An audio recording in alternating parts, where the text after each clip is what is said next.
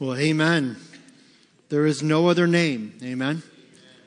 Man, what an amazing reminder this morning of the truth of the gospel that it's in Christ and Christ alone that we have eternal life. And uh, what a gift that is to us. Uh, before we get into the message this morning, uh, I do want to share just a couple quick things. Uh, one, just a reminder uh, our Sunday evening service uh, tonight, we will not be meeting tonight but we are going to be back to normal on Wednesday night. And so this last Wednesday, we did not have our normal evening service on Wednesday night for the Word of Life and the adults and the teens and all that. That is back to normal this Wednesday, so don't forget about that. And then also want to let you know uh, if you're visiting with us for the first time, I forgot to mention this during the announcement time. Uh, if you're visiting with us for the very first time, thank you for being here. We greatly appreciate that. Uh, in the seat backs in front of you, there are some visitor cards, some connection cards there. We'd love to connect with you. If you'd feel comfortable filling one of those out, you can drop that by our next steps area at the Welcome Center. We'd love to give you a free gift, just our way of saying thank you for being here today, give you some information about our ministry here and how we'd love to come alongside you in your walk with Christ and help in any way we can. Well, this morning, we are going to be talking about the idea of, of what do we do now that Christmas is all done, that Christmas is over. We're a week away from Christmas. And maybe some of us still have a family gathering or a dinner left on the calendar, but for the most part, we've pretty well finished up all of our Christmas dinners and meals and festiv- festivities. And so I want to ask, just, you don't need to answer out loud, but I want you to think about this. How was it? All right, so just think about that for a minute. How was it? Did, how many maybe ate a little more than they should, if you're going to be honest? It's church, don't lie. You can lie when you get home, you can't lie here. So we've all kind of gone through this week and we've had fun. Maybe it was some good times, some stressful times. Um, was anybody up late on Christmas Eve? You were up late on Christmas Eve taking care of some of the things for the Christmas morning. Okay. Who was up after midnight wrapping presents, getting things ready? Okay. A couple hands. Anybody up after 1 a.m.? Okay. All right. What were you guys doing? Like, what's, two? Okay. 2 a.m. You guys were up to two. Okay. Any, Okay, I'm going to keep my hands up because we were up till 2:30 Christmas Eve putting something together for Christmas morning that we couldn't put together ahead of time. So um, Christmas morning, the the boy, I have two sons, and and at seven o'clock they were like, "Hey, you ready to get up and get going?" And I was like, "Yeah, turn the coffee pot out. I'll be out there in a few minutes." And it was like 20 minutes later.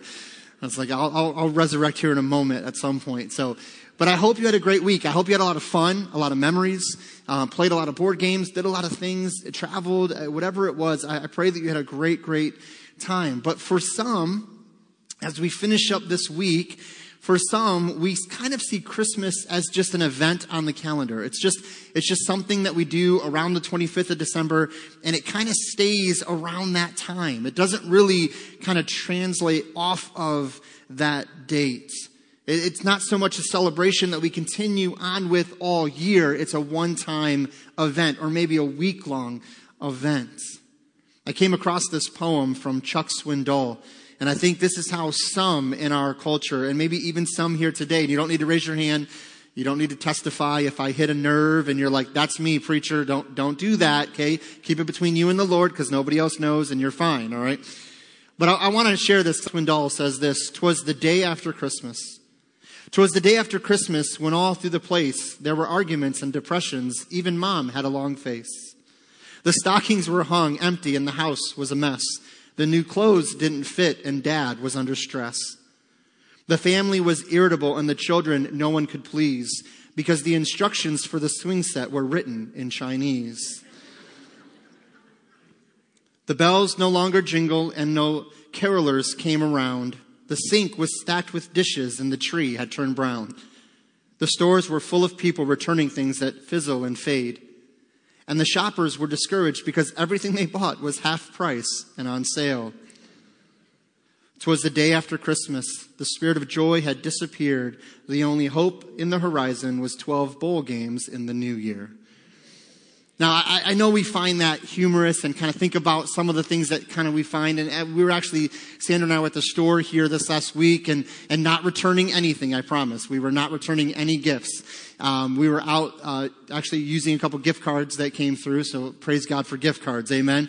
Uh, so we were out doing that and uh, uh, we were at a department store. And, and as I was going around the one area, the customer service is back near the restrooms. And as I was kind of going around, they had these lines set up these things kind of like you see at a theme park, you know, to keep people kind of going.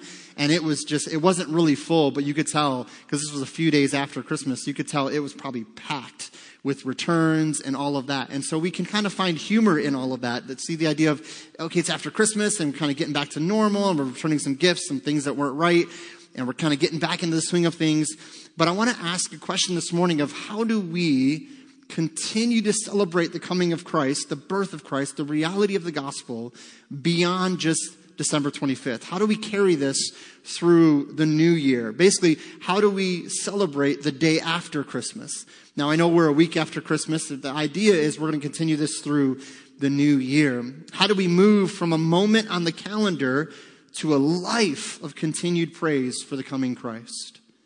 I want to look at kind of what, what happened after the Christmas season with Mary, Joseph, and even our Lord Jesus. Now, open your Bibles, and I pray that you have a copy of God's Word with you. Um, if you don't have a copy of God's Word, whether on your phone or in print, in the seats around you, there are some Bibles there. You can turn there with me. Luke chapter 2. Luke chapter 2. I want to get into God's Word this morning, and if you want to follow along um, with notes, you can do that as well on the app. There's uh, if you go to media and then messages, you'll find the notes for today. There's a handful of scriptures that I'm going to be referencing this morning that I want you to have a copy of as well. And so Luke chapter 2, and if you're using one of the Bibles provided, you can just turn to page 716. So if you're using one of the Bibles provided, you can turn to page 716. Luke chapter 2 and starting in verse 39. Now, this isn't really directly after, meaning what takes place after. We know that a lot takes place after the birth of Christ. We know that, that they're born, that the wise men come, that they flee to Egypt, that they return home, and all of this is happening here.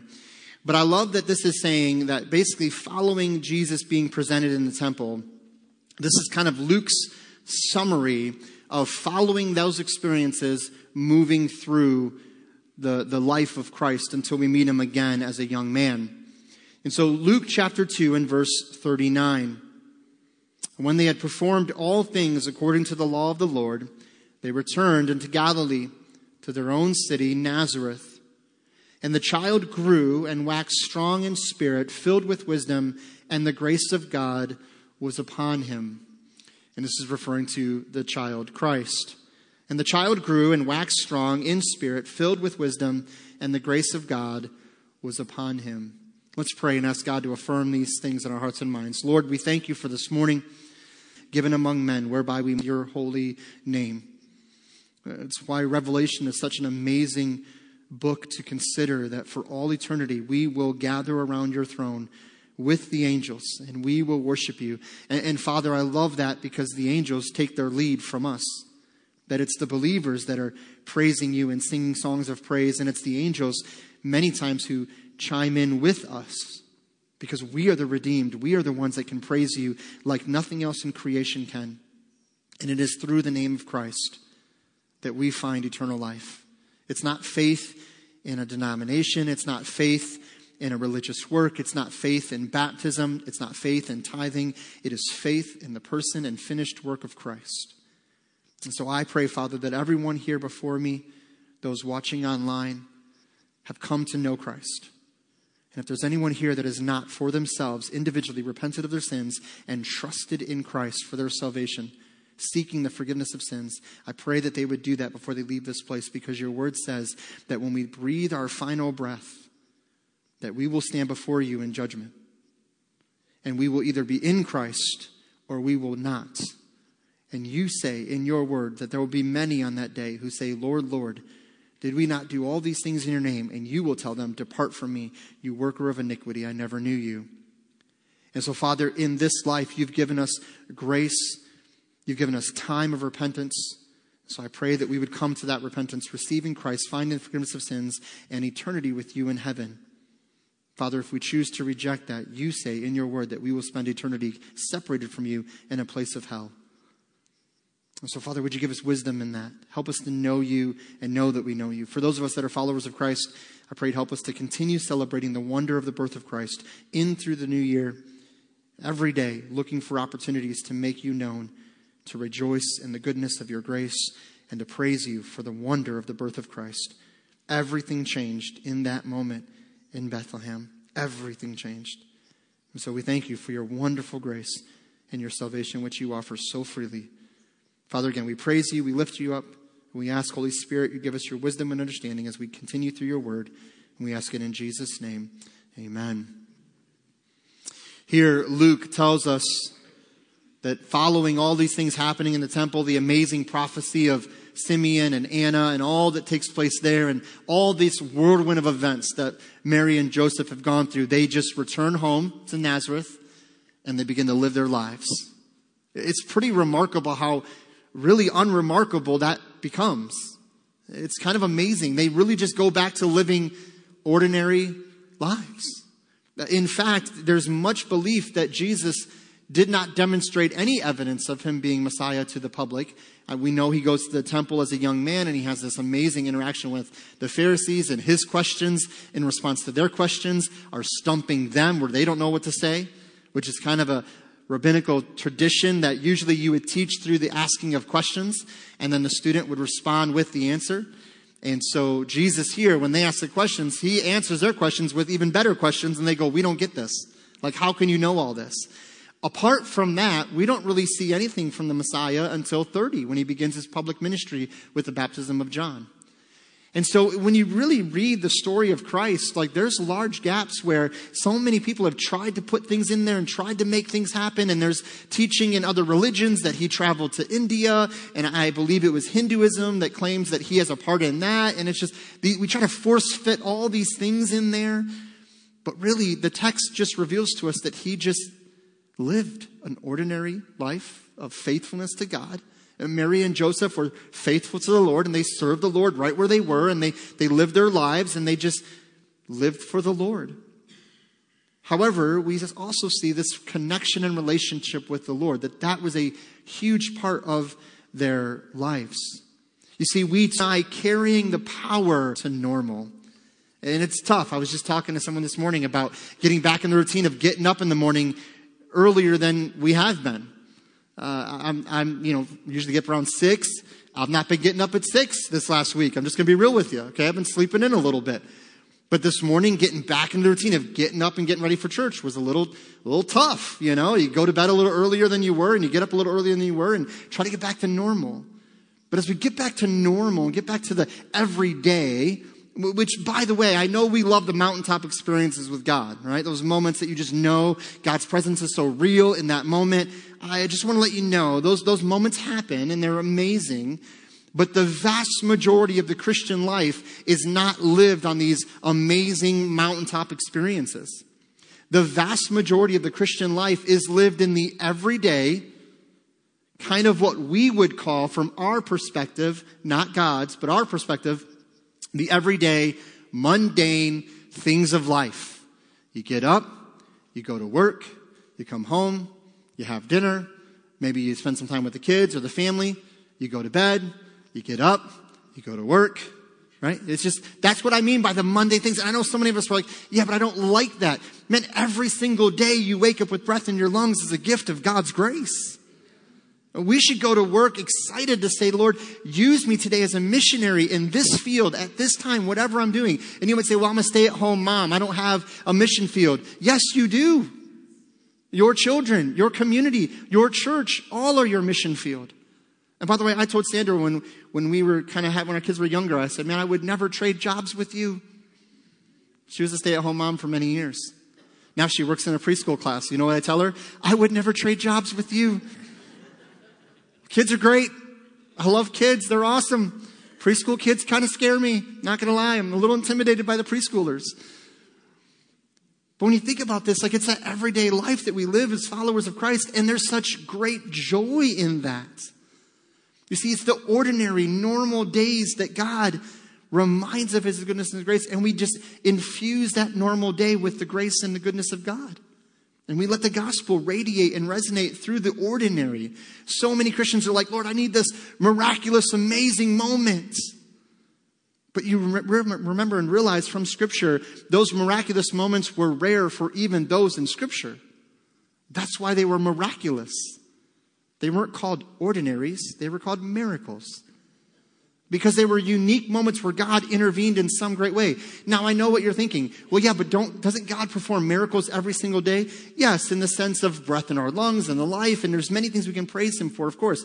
I'm saying those Moses mountaintop moments where you just experience God in a new way, a different way, and they're great and they're amazing. But do you know where you're really going to find growth with the Lord? Those morning readings in His scripture that you really don't want to get up and do? Those times of reading the word and praying, and you feel like, Lord, I read your text, or I read the text, I prayed, I don't really feel anything. And I'm still thankful Christianity is not a religion based on our feelings. Amen? Uh, Christianity is based on the truth of God's word and the finished work of the cross. And so we're not going to always feel some warm and fuzzies. Often it's going to be reading the text, praying, God, give me wisdom to apply the text. There's a miracle that we apply what we read by God's goodness. And then we go back to the ordinary, just living life, treating people like Jesus would, sharing the gospel when we can, being kind, right? Serving the church, serving our community, whatever God is calling us to. And so, in that ordinary, everyday life that we're getting back into, how do we translate or transplant that Christmas celebration into those days? I want to give you, and now hold on, take a breath. I want to give you six things six things. You're like, preacher, usually you give us two things, okay? We're not meeting tonight. But if he did, it's on low, okay? If you put it on high, that's not my problem, all right? So I want to give you six things to do after Christmas. Six ideas of principles that we can apply to our everyday lives to help us continue to celebrate Christmas. And again, these are in the notes on the app. If you don't have that and you want a copy of these notes, just let me know. I'd love to send them to you digitally or uh, or whatnot to help you in your walk with Christ. And so, six things that we can do after Christmas. The first thing, and I'm going to give you some references. We're not going to turn to all of these for time's sake, but I will give you the reference. So, the first thing we need to do following Christmas is clean the house. Mm, amen. Clean the house. Uh, you can jot it down Matthew chapter 5, verse 8.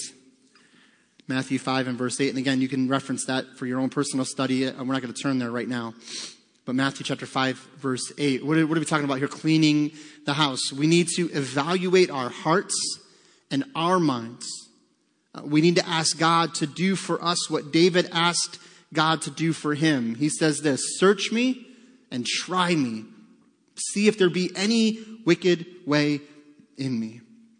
Man, what a prayer of David. That's, a, that's what you call a dangerous prayer. Because if you pray that prayer, God's going to do that. By the way, God's already doing that. We're just not always aware of it because we're not in the right heart to pray it. But when we're praying it, we're hopefully open to Him doing it. But have you ever thought about that? Search me and try me, test me, dig deep inside the innermost part of me and reveal what's really going on in there, and then convict me of what's going on that I might be changed. Uh, you know you better than others if you really sat down with yourself and started digging deep inside, you know there's things that you struggle with that you don't want anyone else to know.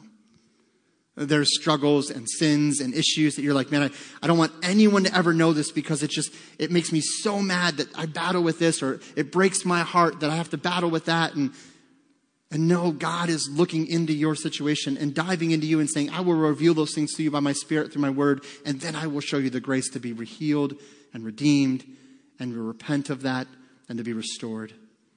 You see, as followers of Christ, we cry out, Lord, I want a clean house. I need to clean some things out.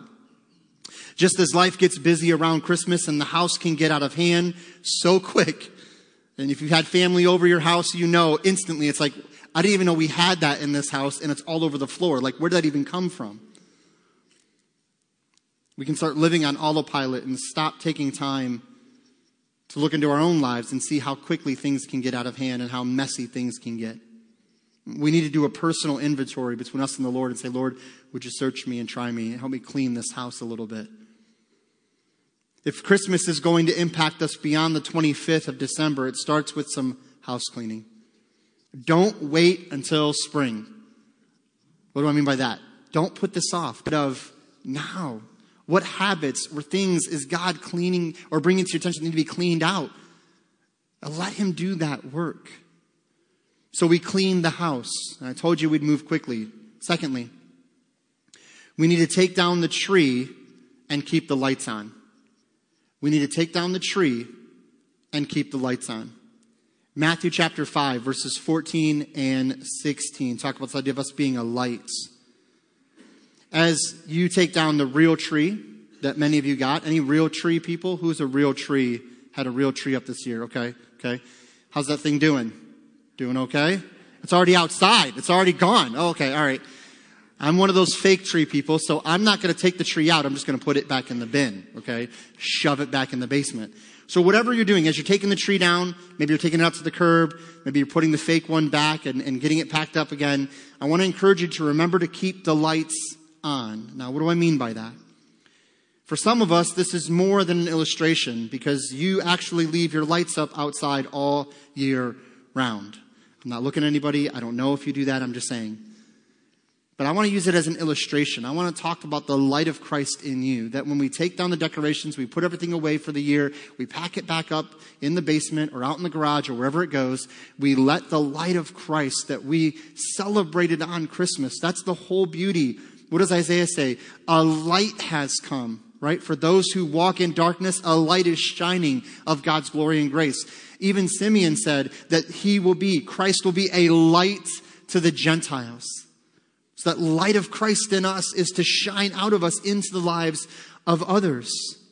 We can allow the light of Christ to spread out into our communities, our workplaces, our areas of influence, wherever we find ourselves, and allow the light of Christ to change our world. Jesus said that you and I have a light that is shining in us spiritually in this dark world. Again, the answer is not to amass all the lights in one area. Hear me now. The answer to the dark world that surrounds us is not to amass all the lights in one area and keep them there. Amen? That's easier, isn't it? Man, it's easy when you get all the lights together on a Sunday or on a Wednesday and we celebrate Christ and we worship and we praise God. Man, it's easy and it's, joyful and it's, it's wonderful. And we don't neglect this because guess what? All of our lights need a little recharging. Amen? We get down, we get discouraged, and you get around another light of Christ, and you get to get encouraged, and kind of your light begins to shine a little more because you're realizing, oh, I need to get rid of this, and I need to repent of that, or I need to ask for prayer on this, and, and God begins to work through the body of Christ. But then we take those lights out into the darkness, and we watch Christ change people's lives through the power of the gospel. Jesus also said that our light is connected to our good works that are done in Christ. So not only do we say things that are gospel centered, we live lives that are gospel centered so the light will shine through our works and our words. So we clean the house. We ask God to evaluate some things and get the house cleaned up.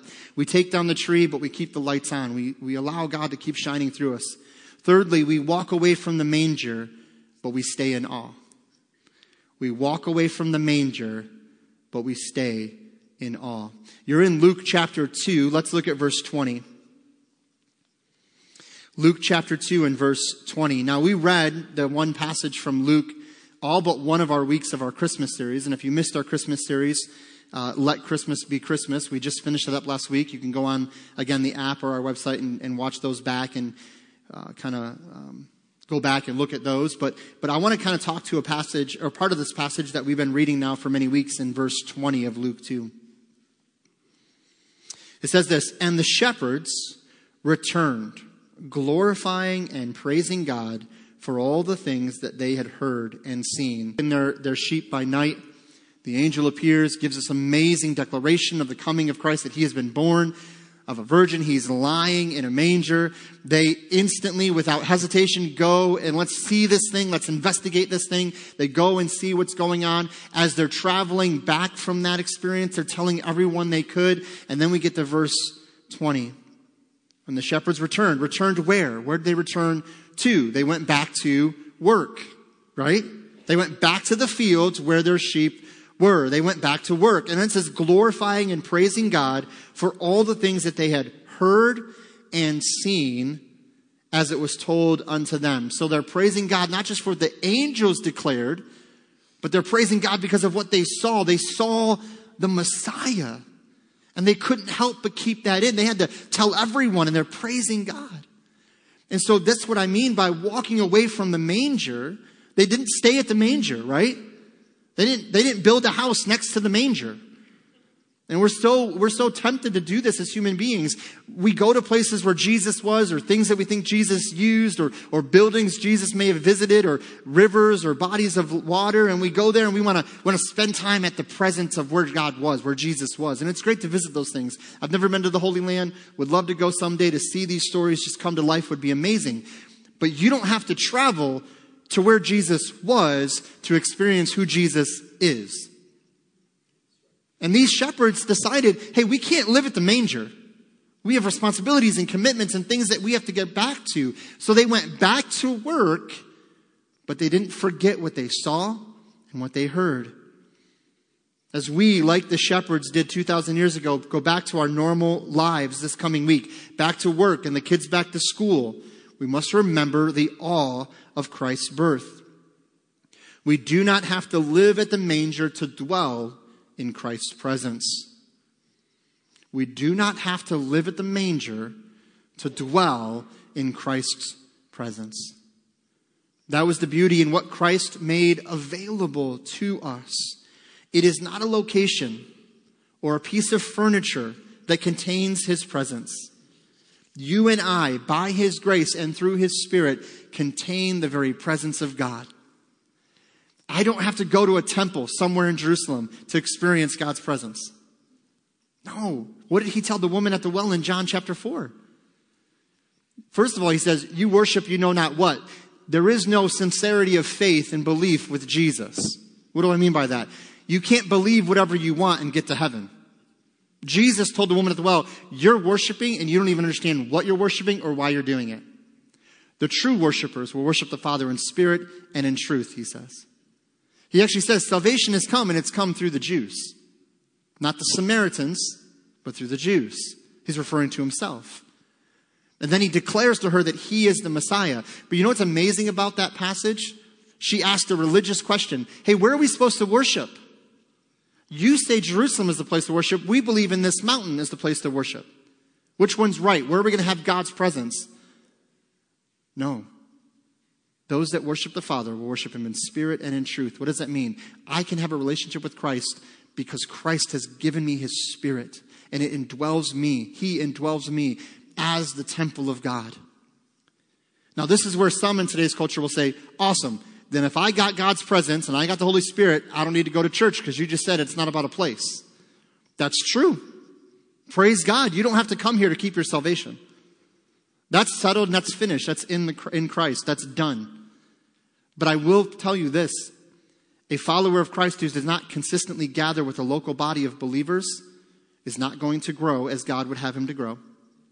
That's just from Scripture. It's also very foreign to the New Testament writers that any believer would consider not going to church and gathering consistently with the body because they automatically assume, Christ, you want to use your gifts to please the Lord and serve the body. So is it about coming here to get saved and be saved? No, that's settled in Christ.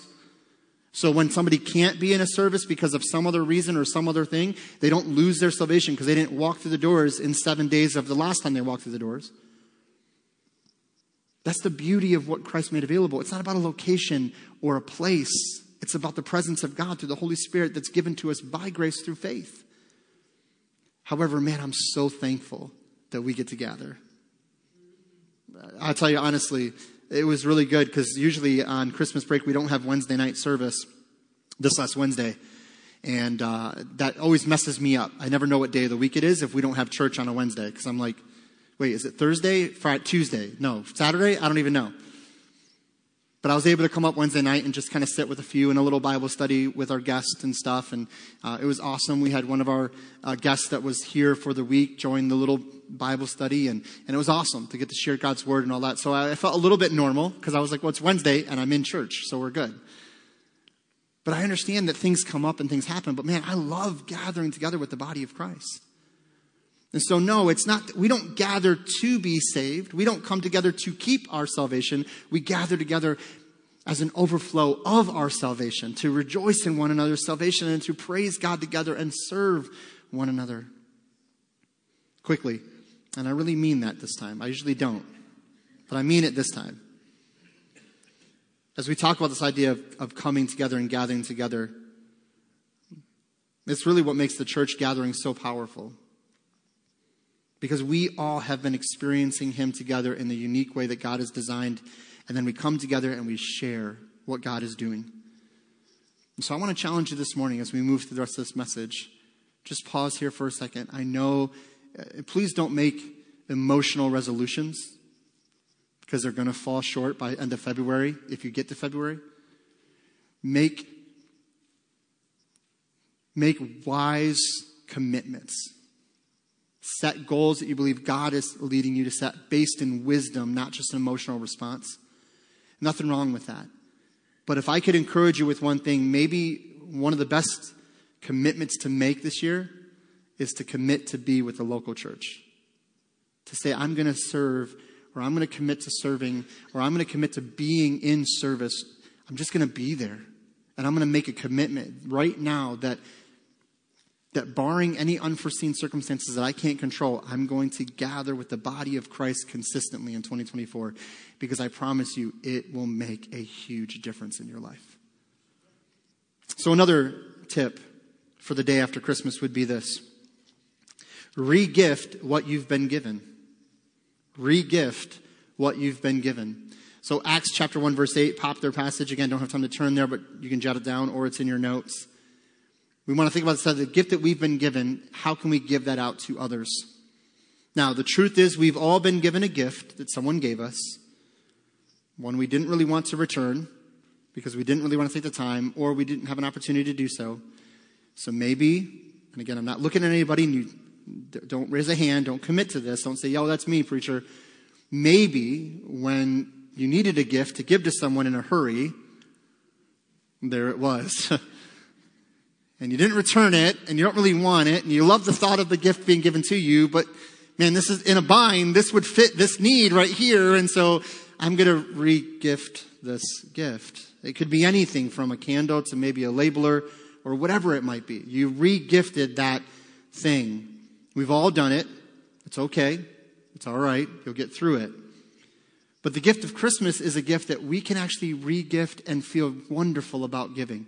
We can actually regift this gift and never feel guilty because it is literally the perfect gift for every single person, as we learned about on Christmas Eve. It is the best of the gospel. You can give it to someone every day of the year. So I, I know we're kind of playing off this idea of regifting, but I want you to think about that. How are you giving away the gift of salvation that you've received? How are you committing to making a difference this year in someone's life by doing that? Now, we call that making disciples, leading someone to Christ and then leading them in the walk with Christ. And some of you might already be thinking, but preacher, I can't do that. I can't make disciples. I can't do that. I'm not smart enough in scripture. I don't know enough of the word. Here's the truth. If you know Christ, you can tell someone else about Christ and you can lead someone else in their walk with Christ. Discipleship doesn't mean you've got it all figured out, you've got all the answers, and now you're going to tell someone else. No, discipleship is simply this helping someone else grow in their personal walk with Christ. That's all it is. And so maybe you're sitting there thinking, like, I could never do that. Yes, you can because it's not you doing it, it's God doing it through you. You can make disciples because we're called and commanded to make disciples. And so, again, a little application moment here. I want you to begin praying about this. Lord, who would you have me to walk with this year?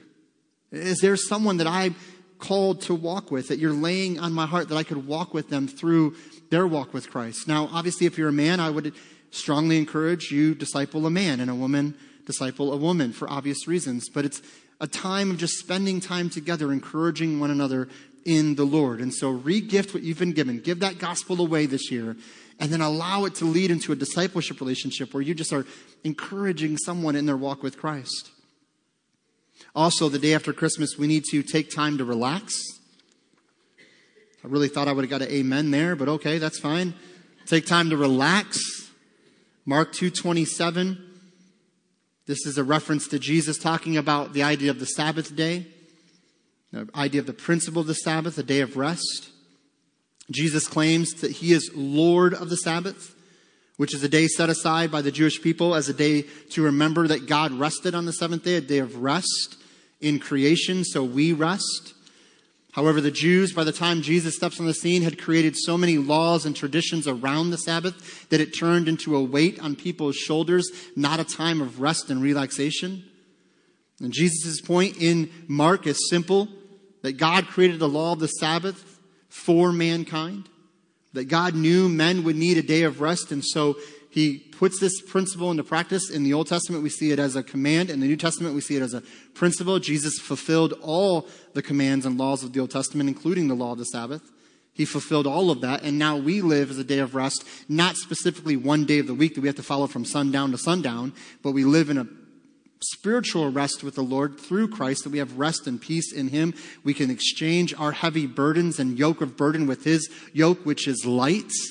But then also we take time to physically rest. It's amazing how now we're seeing studies and reports and things like that that when, when people work seven days a week, their productivity goes down, their stress goes up.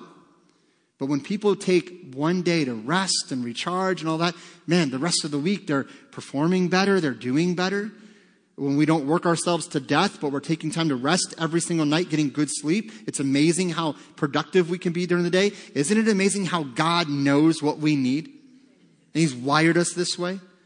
So, in light of that, here's your encouragement. You ready? Today, take a nap. Take a nap. Uh, mark it down. Mark chapter 4, verse 38. Jesus took naps. Talks about when they were out in the storm. What was Jesus doing? He was napping. He was sleeping in the middle of the day. He was sleeping. And the disciples were like, Why are you sleeping? Because naps matter. That's why Jesus was sleeping. Take a nap. Finally, the sixth thing to do after Christmas. And see, we got there. The sixth thing. You didn't think we would, but we did. Some of you were like, He's going to make this a two parter. I can feel it. Into the new year. Ponder the past. With me to Philippians chapter 3. Philippians chapter 3. Verse 13. Popular passage. Many of us have read this, studied this, some even memorized this passage. Philippians chapter 3. The Apostle Paul is writing here to the church at Philippi, a believing church, and he's encouraging them in their walk with the Lord. And I love what he says here in Philippians 3 and verse 13. It says this Brethren, I count not myself to have apprehended, but this one thing I do, forgetting those things which are behind, and reaching forth unto those things which are before. I press toward the mark for the prize of the high calling of God in Christ Jesus. Goes on to say this in verse 15 Let us therefore as many as be perfect, not perfect without sin, perfect meaning mature. So he says here, let us therefore as many be per- perfect, mature, grown up, be thus minded. And if in anything ye be otherwise minded, God shall reveal even this unto you. Do you know what Paul's saying here in Philippians? He's saying, listen, I've not arrived. Man, what an encouragement. The Apostle Paul, who wrote of the third in the New Testament, who traveled thousands of miles by foot preaching the gospel, who established churches in places there's still churches today, who saw the first European convert in Lydia come to Christ in Acts 16. That Apostle Paul says, Hey guys, here's the truth of it. I've not arrived. I don't have it all figured out. And in fact, he says, I just want to know the power of Christ and the power of his resurrection. If, if the apostle Paul can say that, I've not arrived, then we can sit and say before the Lord, we've not arrived. We have not got it all figured out. We don't have it perfectly figured out. And so what do we do? Because we're not there yet. We're not arrived. We're not in his presence in the sense of in heaven. So what do we do? We forget the things that are behind, those things that are before, and we press forward. Does that mean we don't learn from the things behind? No, we learn from our mistakes. We learn from those things that we've done. But remember, if you're being beaten down and made to feel guilty and shamed because of a past sin that you've asked for forgiveness of, you repented of in Christ, that is not the Spirit of God doing that. That is your flesh. That is the enemy. God will never beat us up with our past sin. And if we're in Christ and we're repented of our sins in Christ, which means to be saved, then He will only push us towards Christ likeness. Now, the Spirit may remind us of our sin in the sense of learning from it, but the Spirit will never guilt us or beat us up or tear us down because of our sin past. And so, what does Paul say? He says, I forget those things that are behind. Do you think it was easy for Paul to forget the things that were behind him? Persecuting the church, imprisoning Christians, overseeing the, the martyr of Stephen, being zealot for God, and then realizing that he had it completely wrong? Do you think it was easy for Paul to just say, Yeah, I'm just going to forget all that? No, that's why he tells us what he says. He says, We forget those things, we press forward, and then he says this in verse 15 because I've, I'm grown up, because I'm maturing, because I'm learning some things, if I forget, if you forget to live this way, even God will reveal this to you. So, what does that mean? When our flesh starts to deceive us, start to make us think things we shouldn't be thinking, the Spirit of God will remind us that, hey, no, no, no, no, no, no, no. Press on, press forward, press ahead in Christ, that there's something ahead that God is doing that we can keep our eyes on. The Apostle Paul tells us that he looks to the past to learn from it, but he realizes he is living in the present and striving for what lies ahead. We must remember the tremendous blessing that is and was the birth of Christ. However, we cannot think that all God wants to do in this world happened in the past. God is currently working in this present world, accomplishing his global purpose. And the goal was and is to reach the nations with the good news of Jesus Christ. And he is achieving that plan. We look to the past to see the track record of our amazing God with a great expectancy of what God desires to do tomorrow. So let me ask you a question as we close. How are you doing the day after Christmas? How are you doing the day after Christmas? What, if any, of these six things do you need to put into practice? My prayer for us as a church, my prayer for me individually and us together is that we would allow the gift of Christmas to go into every day of our lives. That we will carry forth this knowledge of the coming of Christ, the grace that's been received and extended to mankind. That we'll share it with others and watch God change so many lives, not from the outside in, which again, January is all about that, right? change everything from the outside in. No, no, no. In Christ, it's from the inside out. It's the only way true change takes place. And it's the way that God is glorified because we are weak and feeble creatures in our sin, and yet He is gracious and good to work from within us by the Spirit of God, change us into the image of Christ, and all glory goes to Him. Would you bow with me in a word of prayer as we have a time of invitation? Father, we thank you, Lord, for this morning. We thank you, Lord, for your goodness and grace in our lives. And we ask, Lord, that as we spend this morning together reflecting on not only this message, but also this last year, this Christmas season, Lord, I pray that we would take the celebration of Christ beyond the 25th of December, that we would go forth into our everyday lives this week ahead, looking for opportunities to make you known, to share your grace. Father, I pray that you'd help us as your followers, as your sons and daughters, to with great anticipation look forward to what you have for us, not forgetting to live in today, enjoying the grace today that you give us, enjoying your presence today, but with anticipation looking forward, pressing on in Christ. And if anyone here, Lord, is struggling in that way, maybe they're having a hard time letting go of the past, forgetting those things that are before Maybe they're beating themselves up or they're tearing themselves down because of something from the past or, or whatever it might be. Maybe they feel like you just couldn't use someone like them because of what they've done. I pray, Father, that they would know that you can reveal to them truth. And so, Lord, would you work in a mighty way as we respond to what you're doing? And again, Lord, would you apply this message by your Spirit to whoever is here today and however they need to hear it, whether in online or in person? And Lord, again, this is all for your glory. And so, Lord, if there's somebody here who doesn't know you as their Lord and Savior, would they come to know you today, repenting of their sins and trusting in Christ, finding eternal life? Lord, again, thank you for Christmas. Thank you for coming. Thank you for the death, burial, and resurrection. Thank you for your ascension, and thank you for your interceding presence in our lives today that you pray for us right now. So, Lord, would you be glorified as we continue to exalt and lift up the name of Christ, which is above every other name. And we ask this in Jesus' name. Amen. Would you stand to your feet this morning as we sing a song of invitation? Would you want to come and pray and spend some time in, at the altar and just reflect on what God is doing? You can do that maybe there in your seats. Whatever it is that God is doing, whether you want to sing or pray or whatever God is doing, would you respond to how He's leading this morning as we worship?